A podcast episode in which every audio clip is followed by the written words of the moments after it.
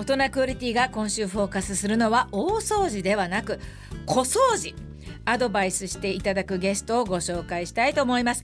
カジエモンこと松橋修太郎さんです。うもよろしくお願いします。カジエモンです。お願いします。もうテレビで皆さんあのよく見てるから分かってると思いますけれども私もあのお会いしたい方の一人でいやいやいやいや、ねえもう本当僕こそも戸田さんしもう世代ですから。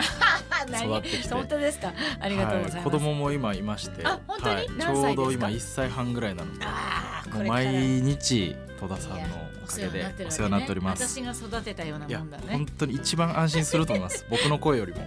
はい、ありがとうございます。まあ松橋さん皆さんご存知だと思いますけれどももともとは掃除のプロではなくて、はい。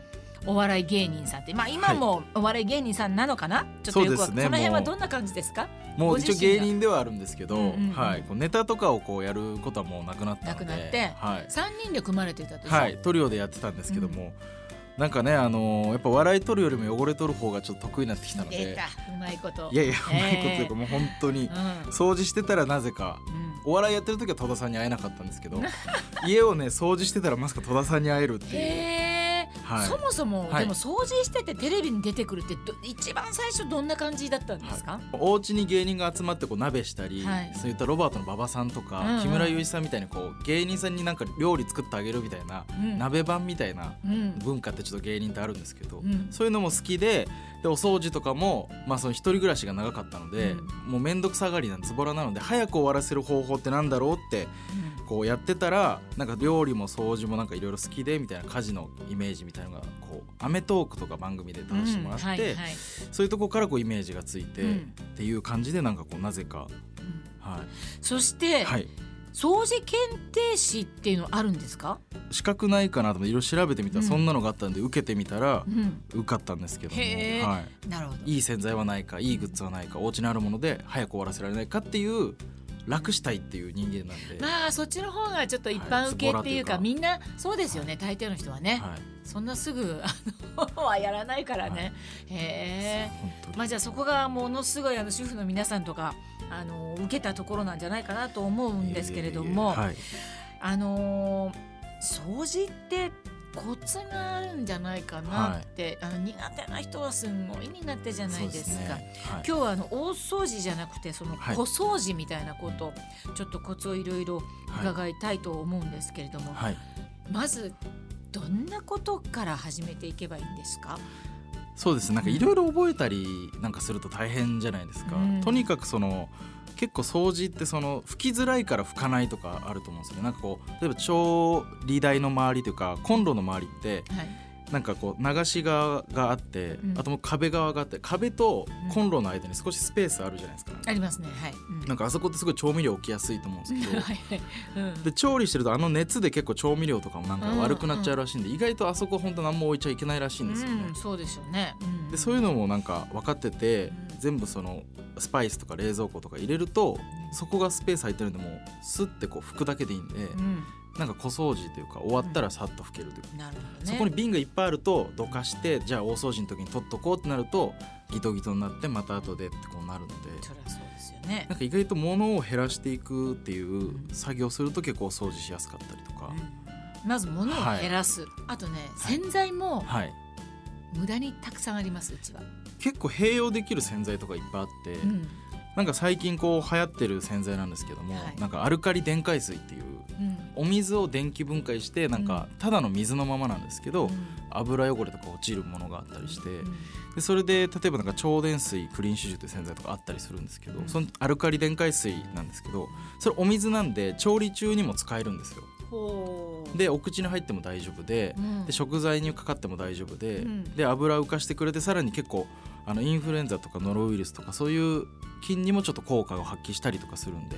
へー。えまもう一回言ってもらっていいですか？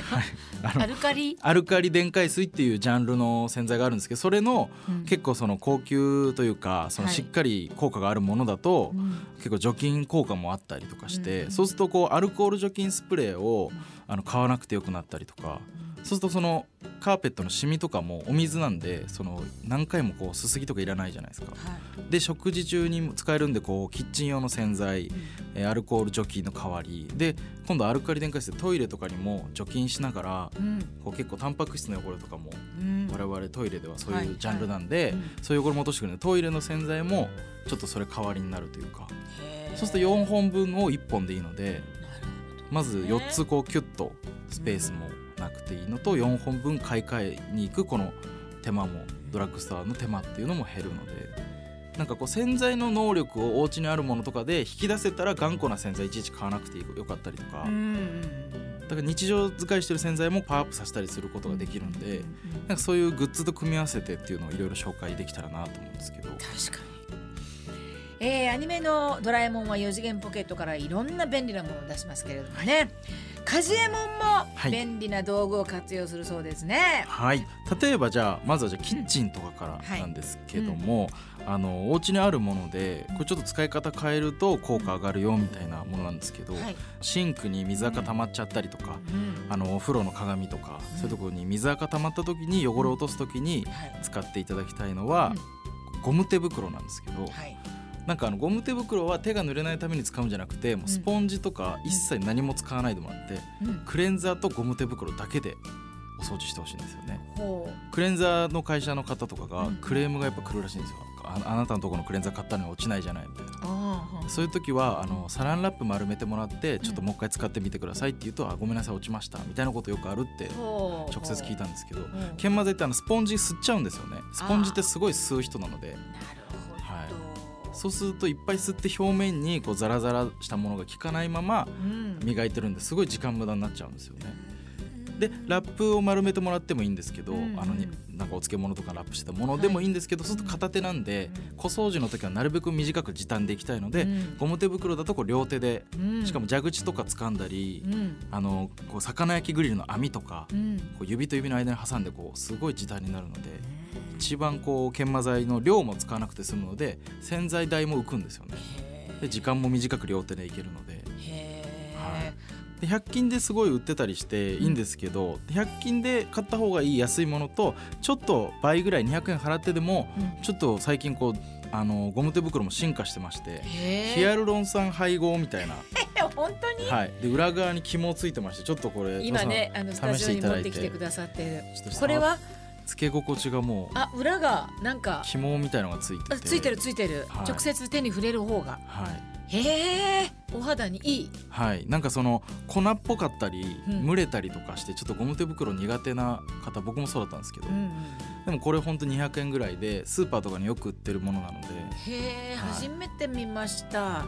ですすぎの時はスポンジの方がやっぱ優秀なのでね。あ水分をギュッと吸ってジャーッと流してまた汚れも吸ってっていううん。繰り返すのにすごく向いてたりするので、あなるほど。あちょっとやっぱそういう知恵がちゃんとこうないと掃除もうまくできないですね、うん。はい、あと換気扇とかのこう頑固な油汚れとか、よくやってるね、はい。テレビで、うん。そういう時もうん。ちょっと使っていただきたいのが、はいこう粘土用のヘラっていうグッズがあるんですけど粘土用のヘラ？100均とかでお子さんのおもちゃコーナー行くとまあ小さい時に幼稚園とか小学校で使ってた、こんなおしゃれなはい、ヘラが、プラスチックのね、はい、昔は木べらみたいなやつで。なんかプラスチックであるんですけど、うはいはい、もしくはあのいらなくなったポイントカードとかプラスチックの。はあはこのポイントカードをちょっとこう十字にこう切ってもらって、あはい、でその十字もこう斜めにちょっと尖らして切ってもらうと、うん。細かいところに結構プラスチックが届いて、うん、やっぱ届かないといつまでたってもこう削れたりしないので油とかが、はいはいう換気扇とかそのコンロとかのうん。端っこの方はこういうプラスチック使っていただくと傷つかずに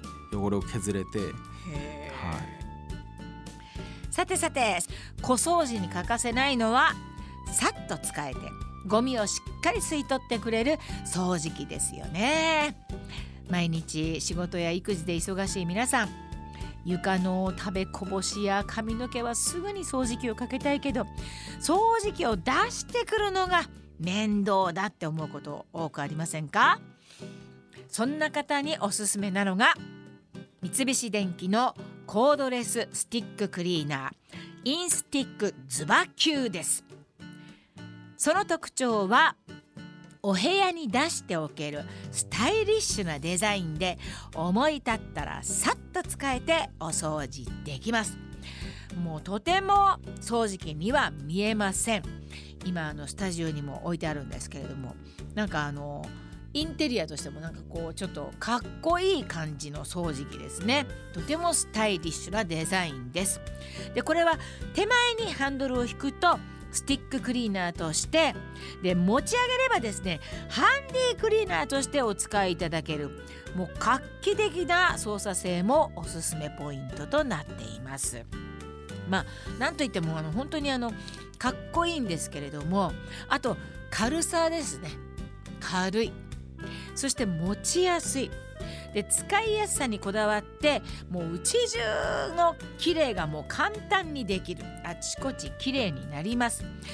で軽いので女性が片手でもまあ操作できるし、えー、使いやすいもうとにかく軽くて使いやすいので、えー、今までお掃除しづらかったソファーの下など狭い隙間も家具をどかさずに楽々お掃除できます。スーッとねあの椅子の下とかも入っていきますからね。でフローリングもカーペットもしっかりお掃除できる吸引力です。もう気持ちいいほどズバッと吸い込みます。いつでもさっとお掃除できるのでいつもお部屋がきれい三菱コードレススティッククリーナーインスティックズバキュー。ぜひあなたのお家にもいかがですか？便利なアイテムを活用すれば小掃除も手軽にできそうですね。さて番組ではツイッターをやっています。ハッシュタグ大人クオリティをつけてぜひつぶやいてください。それではまたこの時間のお相手は戸田恵子でした。戸田恵子。戸田恵子。大人クオリティ